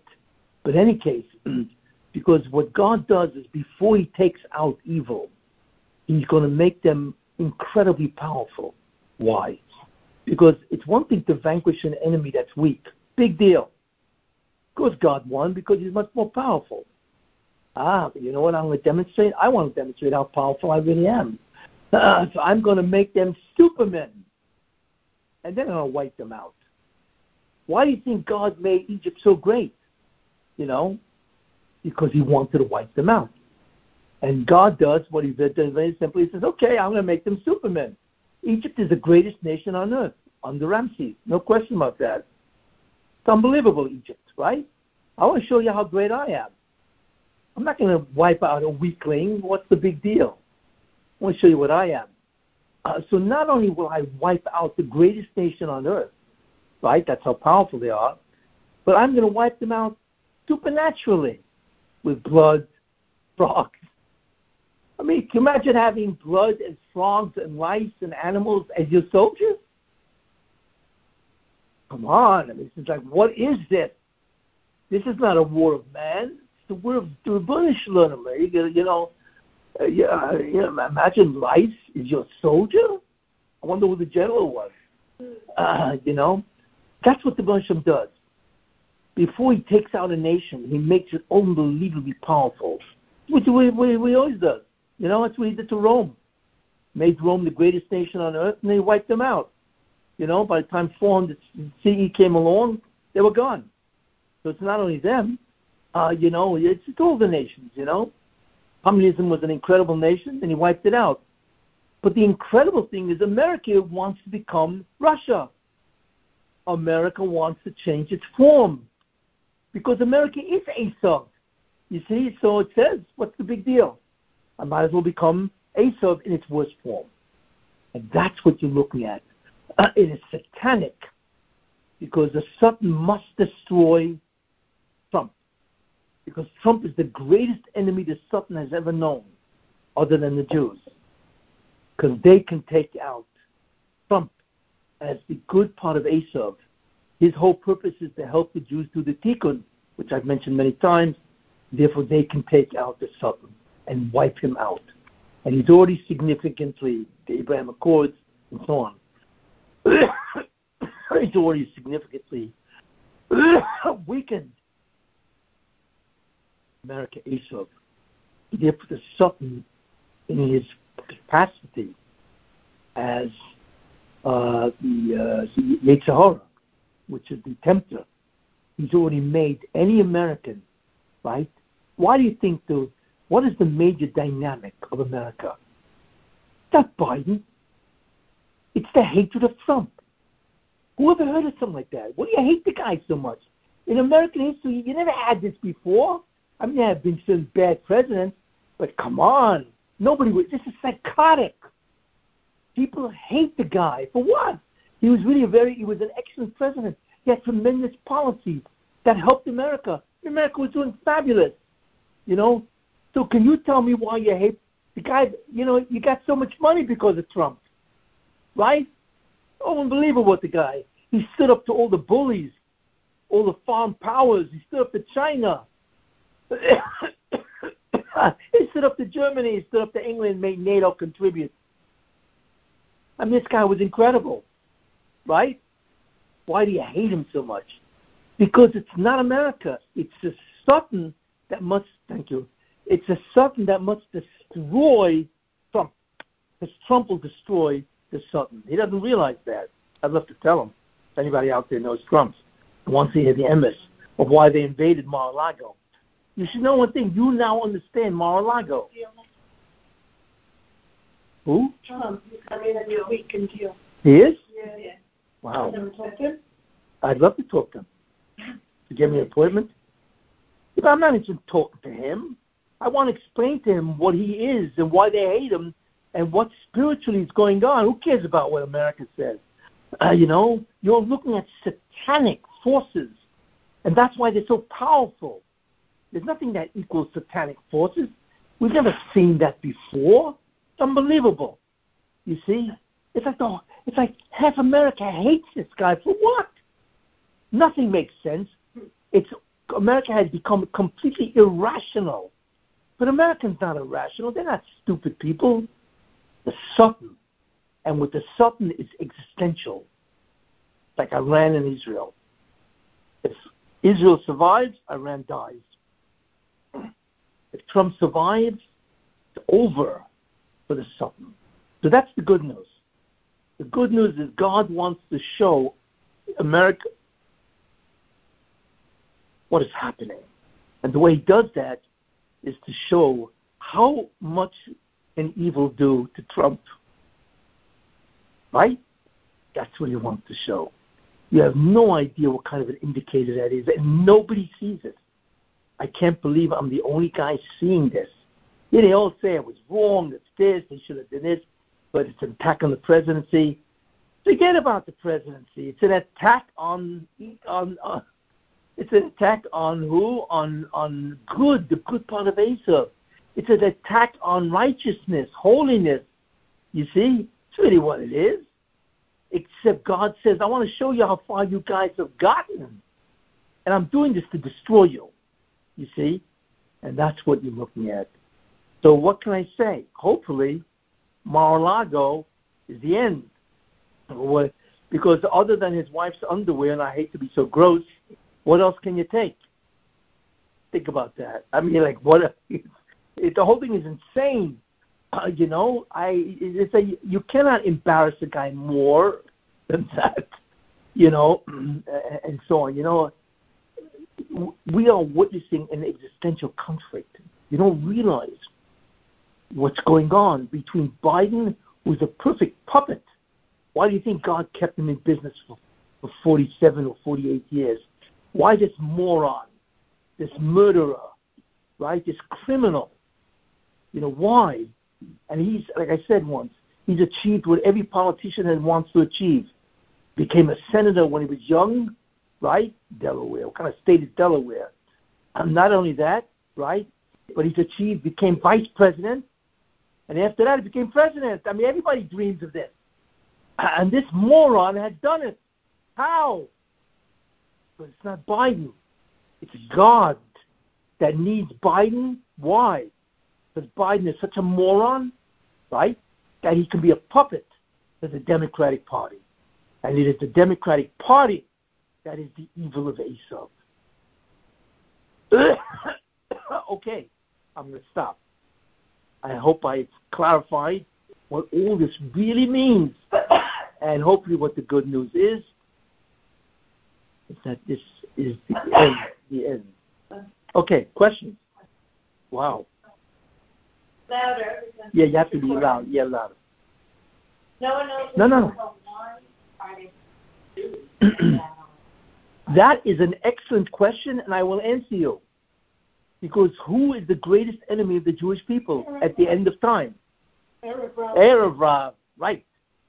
Who is the Erev Rav? Those Jews that want to defy God.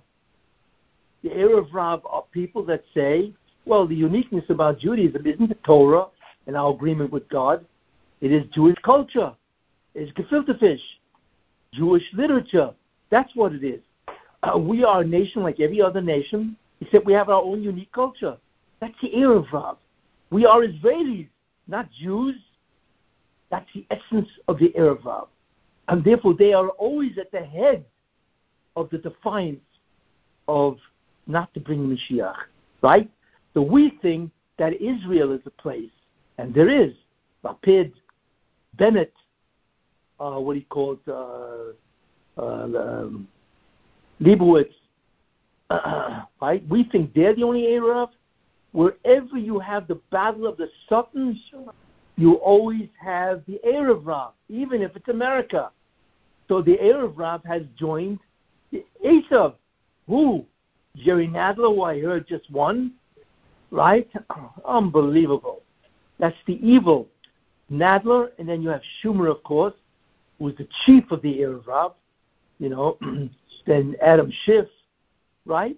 And there are a couple other Jews involved. So, you know, this, these are the Rav of Esav, except they have joined Esav instead of uh, the rest of the Erev Rav, you see?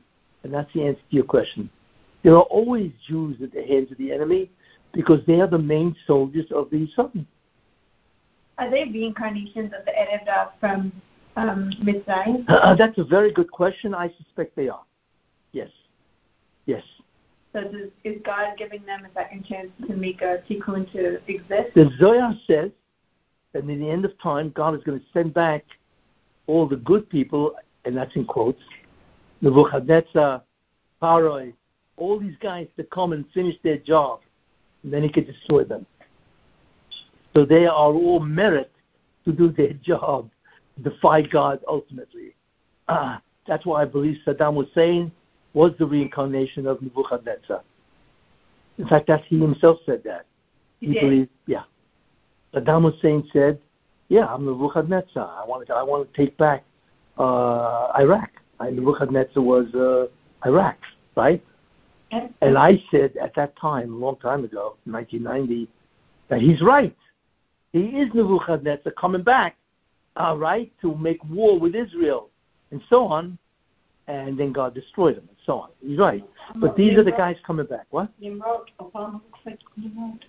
Yeah. You can try to guess who these guys are, you know? Like uh, New All right. So we, we, we, we, we don't know. By the way, Trump is now taking FBI to court to sue him. Yeah. They deserve to be sued. And they, they said there was no real basis for that raid. And they said, shut the cameras. Son said, yeah, yeah, shut it means everything is recorded what they did. Yeah. Oh, yeah. Coming out. Yeah. No, what they did is not only illegal, like I just said, you cannot embarrass a person more than what they did. Uh, if you want to make a guy look like a schmata, a piece of garbage, you do exactly what they did. It's no longer about the president. It's about a human.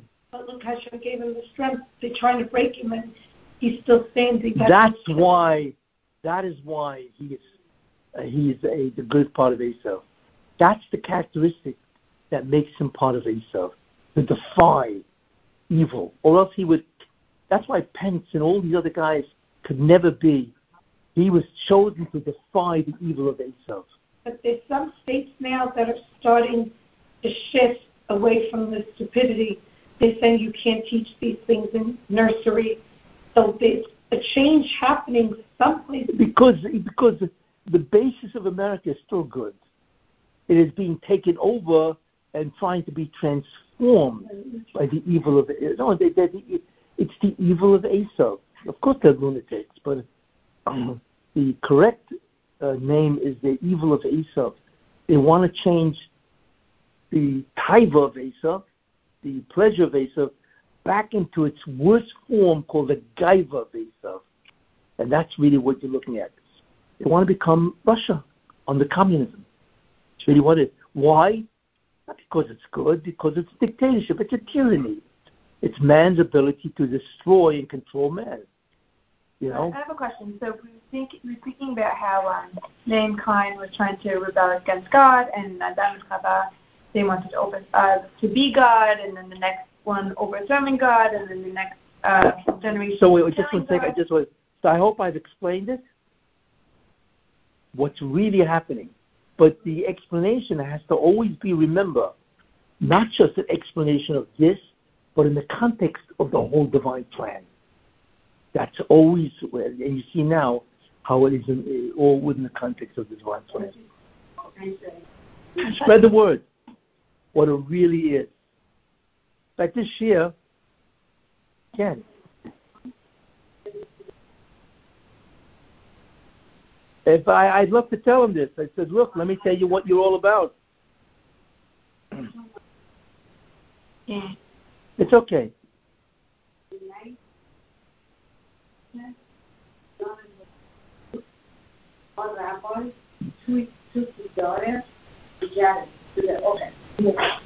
Okay. And Trump would encourage them to go there. Oh yeah? yeah. Which daughter, Ivanka? You know Ivanka? Yeah. I used to live in Lenin. I could meet Ivanka and get her to meet uh, Trump. Sure. You know what, Ken? If you know Ivanka, take a copy of this here and give it to her. Ask her if her father would like to hear further understanding of who he is. Tell him to listen. Yeah. You never know. Great meeting you.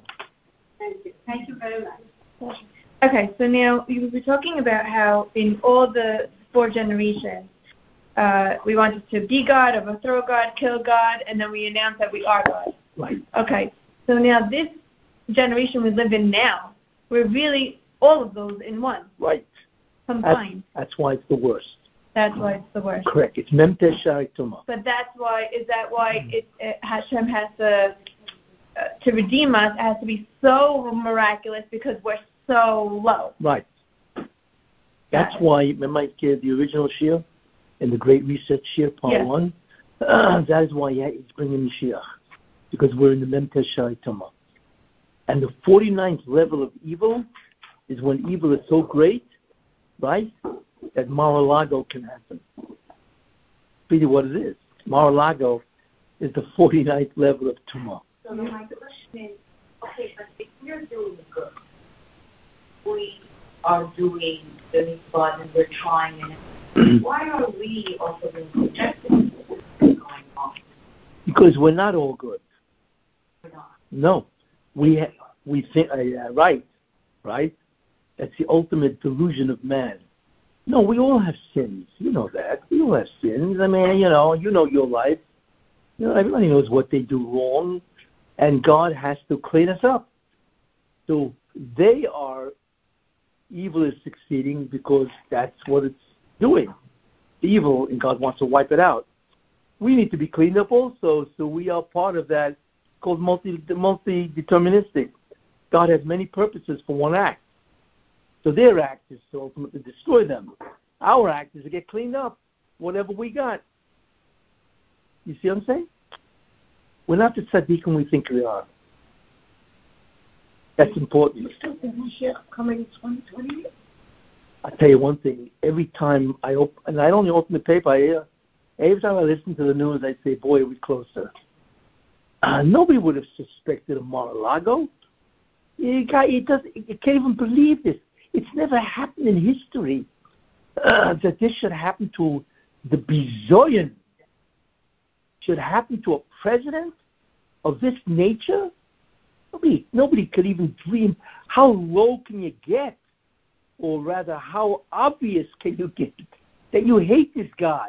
And Biden signed off on this.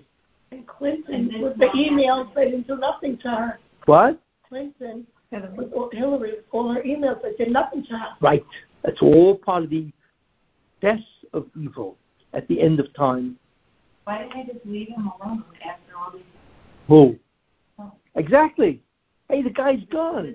You know why? Because they're afraid he's going to come back. That's why. And I want to tell you something. They hate him. You know why? Not only because he def- no, I- I- because he's got bodyguards. I'm sure. The reason why they hate him so much, number one, is because he's so popular. Number two, because he defies all of them. He defies the establishment. They hate him for that. They can't control him. That's why they hate him, and he won't do what they want. You know what I'm saying? but the really reason why they're afraid of him, you know why? Because Trump will go after them. Revenge. He realized that Trump made a tremendous mistake. I've said it very often. He underestimated the power and the intensity of evil. The resolve. He underestimated it. He could never believe that they would try to impeach him twice over nothing. And one of them was a complete fabrication invented by Hillary. It's amazing. All taxpayer dollars. That was the mistake because he figured, well, he's president. What does he have to do that for? He doesn't want to create a rift in America and so on. Meanwhile, she got him. She got him in the end. She hired this guy, this lowlife. They lied about him, and that destroyed his presidency. Could you imagine how much he could have done extra if he wasn't busy the whole time defending himself in court? You know what that does to a president? Destroys his authority and destroys his ability to do the job. Unbelievable what they did. He underestimated what evil is. What a mistake. And now you understand what the Torah says that there's certain things which a person does that's evil, right? I'm telling you a fundamental principle. And you will obliterate, eradicate, destroy, without the horo, evil from your midst. What is God saying? Then it says, "V'letzasipim lasois is a davar there," and you will no more, no longer do this evil. What is God saying? He's saying you cannot negotiate with evil. You, you need to kill it like an insect.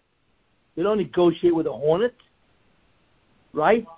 Uh, and he negotiated with it, right? That's the mistake. You should have listened to God. You cannot negotiate with evil. You don't understand the resolve of evil. As they say, evil never hesitates to do evil. It's always the good that says, well, maybe I shouldn't do this, maybe I it's too much. That's what destroys good. It's like I go to the Lord, Lord Harrington, the British uh, guy. He said, you know, the only thing that evil needs to succeed is that the good do nothing. This is the problem. They do nothing, and that's why evil succeeds. Rabbi, you said America is showing us that we have to do them, right? And well, well, God is sending signals, but um, yeah, what? So, so it's really actually happening because even Democrats, after the FBI, because Trump came forward and he said if they could do this to me, they could do it to you. We're becoming communist. Well, yeah, that's a tyranny. That's called tyranny. Right, and now there's Democrats that are saying we don't like the Democrats for leaving. Because there's still they are still, right, right. Oh yeah, because not all Demo, not they're not all crazy. There are many Democrats that realize their party is no longer. De- you understand? It's not the Democratic Party. It is a takeover. The Democratic Party has become a hostage to the evil of Esav. That's really what's happening. We're not looking at a Democratic Party. It's a, it's been taken over by uh, by the evil of Esav. It used to be the taiva, the pleasure of Esav. Okay, fine. Uh, that's it's got its own problems, but it's not communism. It's not a dictatorship, a tyranny. No, that's exactly who's taking it over, and that's what's so dangerous. That that's the danger. America does not realize that we're looking here at a tyranny. Uh, you see, that's what Biden is. It's a tyranny, and the Democratic Party, and that's why they will defy all logic and take you over. Why else would they have 87,000? You know how many billionaires there are in America? 700 billion. Yes. 700, basically. 700. What am I talking about? 700 billionaires in America. That's all. So can you tell me why we're having 87,000 IRS agents to make sure the billionaires pay up? There's only 700 of them. Come on, what is crazy? Because the 87,000 are to go after you and your money and to threaten you, intimidate you. So that's one of the main ways they can threaten you is to come in and bust up your bank account by throwing these guys out. If I tell you one thing, this November election, and you know what the problem with democracy is? I'll tell you something. Democracy is a very bad form of government. You know why? It's true that it sounds great, because then it's the people's voice. The problem is that most people are stupid. You don't realize how stupid people are. That's number one. I mean, what do you hate Trump for? He made you rich. So many people have succeeded. That's number one. The second thing, not because they're stupid. They have no time to think about politics. They're too busy struggling to make a living. Who's got time to follow these nitwits in Cong- Congress? Half of these people are idiots. Have time to check on are they doing their job and not. You don't realize uh, uh, that's number two. They don't have time to investigate Congress. Who do they depend on? The media. But the media has completely turned traitor. They're traitors. There's no media anymore. It's propagandists. You don't realize America has been destroyed. Uh, so there's nobody even checking out what's happening in Congress. Oh, what Biden is doing. You know, eh, eh, you, you can't realize the betrayal of these institutions to what they were before. And that's why America was able to survive, because at least the media revealed what was going on. There is no media anymore. They all become propagandists for the Democratic Party. That's the problem. It sounds nice, democracy, but it's bad. Like I said, people are stupid. You know, instead of focusing on Trump's policies, they focus on his character. Okay, so he's not the greatest guy you love. He does tweet a lot. But look what he's doing. You know, you think other presidents had better characters? Come on, they were all votes. Really, in the end, they all were okay, they were all characters. You know, that's what a person is. Stupid. And uh, therefore, I tell you, if we if we don't take if if we don't take back the House and the Senate, or if we don't take both back, bad news. Yeah, but, but it's the Republicans again. The problem with the Republicans is what I said. They do not under they do not understand the evil, the resolve of evil. They're very weak. Republicans are very timid. But they got rid of Liz Cheney, that crazy lady. That's because okay, finally, because she was really crazy. Because I have questions back I mean, class, it's, it's astounding, Liz Cheney. I, I, I look at this woman and say, it's just beyond belief. She knew she was going to lose. The whole the whole Wyoming is Republican. So how do you come out and, and, and all she does is obsess on Trump? It's like nothing else matters. She never represented Wyoming at all. So he said, of course that. You know, what are you crazy? Stop obsessing about Trump. My God, what's wrong with you? You know, become a maniac about, about Trump. You know, but she didn't care because she's a, she wants to become a martyr. I went down because of Trump, and she thinks that because she was a martyr, She's going to win the she's president. yeah, sure right away, right, win the president. That's all America needs is Liz Cheney for a president. Okay, so my question is, Yeah, um, you were saying in Olam Haba we have no interaction with one another. So our sole interaction is with God. no, no, I never said that. I never said we have no interaction with each other. So what what you were saying we were- it's not about it's not about What I said was that the center of everything is God. But of course, we can interact with each other, but it's always about God. It's always about because He's everything. You know, He He dominates completely all consciousness. That's what it means. So your soul will interact with other people, but only your soul will interact with other people, but only uh, in order to serve God. Right. Okay. So then now when we were talking about Tiferet and Oz, Yes. Tiferet is a Sephirah. But what is Oz in the Sephirah? What? What is Oz in the Sephirah? If Tiferet is a is a Sephirah, what is Oz? Oh, you mean in terms of a sphere? Yeah. Well, Oz would be Netzach Hoid Yisoid Malchus. All the bottom down. Yeah. Because they're the, the feet. Yeah. The feet take you where you want to go. The not the hands. The hands, the hands perform. The feet move. Uh-huh. So the Netzach Hoid Yisoid Malchus is the Oiz. So that's four Sefirot is one. It doesn't make a difference. It's, they're all subservient to the upper ones.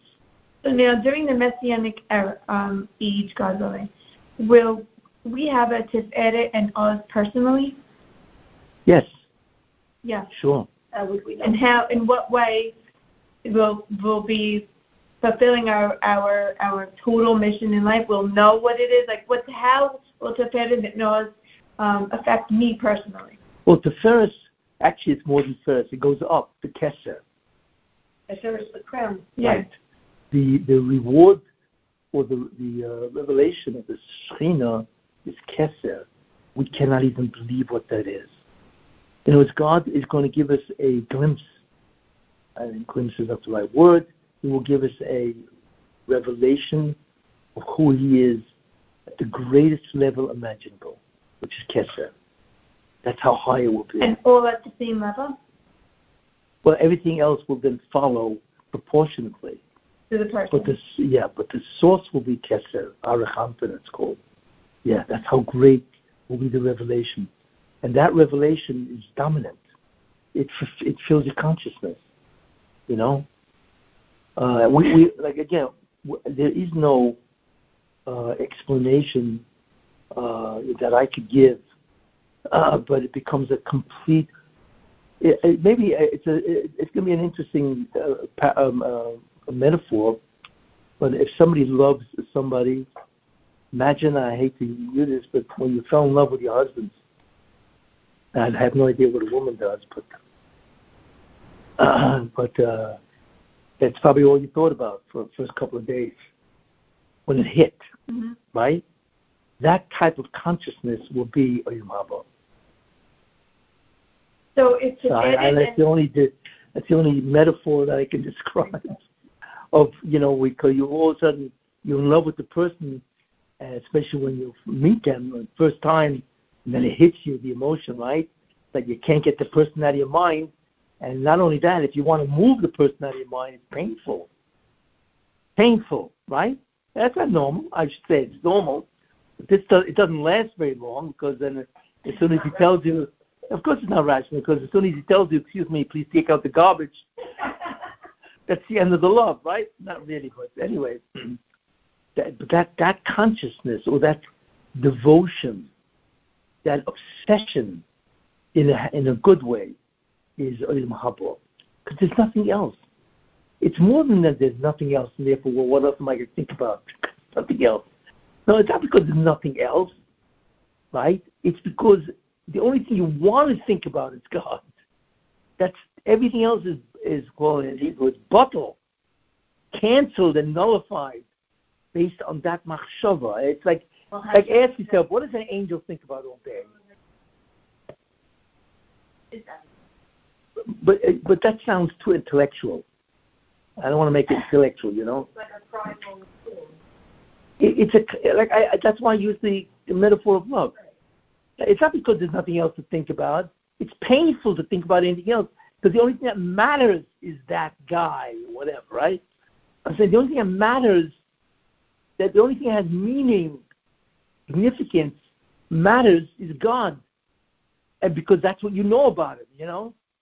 And uh, like I said, what what do angels think about all day? God. Yeah. Right? So when, when you say that, so excuse me, what? Okay, you think about it for an hour, or two hours, or three hours. Think, what do you do for 24 hours, right? Because they're not interested in thinking about anything else. God is intoxicating. Maybe I used to use that word. He's it's like a drunk when he sees liquor. Goes out of his mind, you know, or a drug addict, you know, he's gotta have it, he's gotta have the fix, right? Same idea. But we don't we can't relate to that. You know, Alavai, we should think about God for 15 minutes during the day, right? And that, Or something when it happens you're like, oh, Right. Hashem. Right. exactly. What was that? Yeah, that's that exact. That's it. Shir HaShirim. That's why Rabbi Akiva said is kodesh kedoshim, because Shir HaShirim is the relationship that we have with God. Why? It, it, that's not because he forces it, because it's a reality. Right now, he's hiding that reality.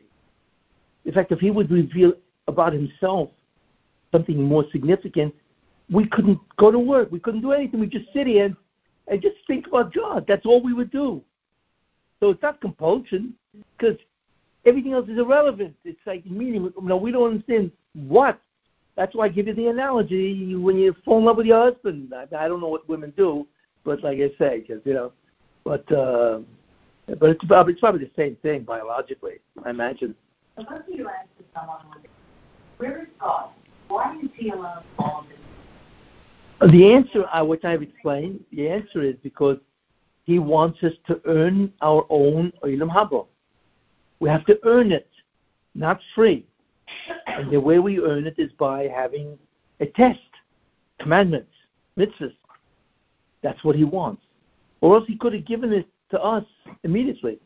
He didn't have to create this world along with Biden and everybody else. Right? He could have given us Olam Haba immediately.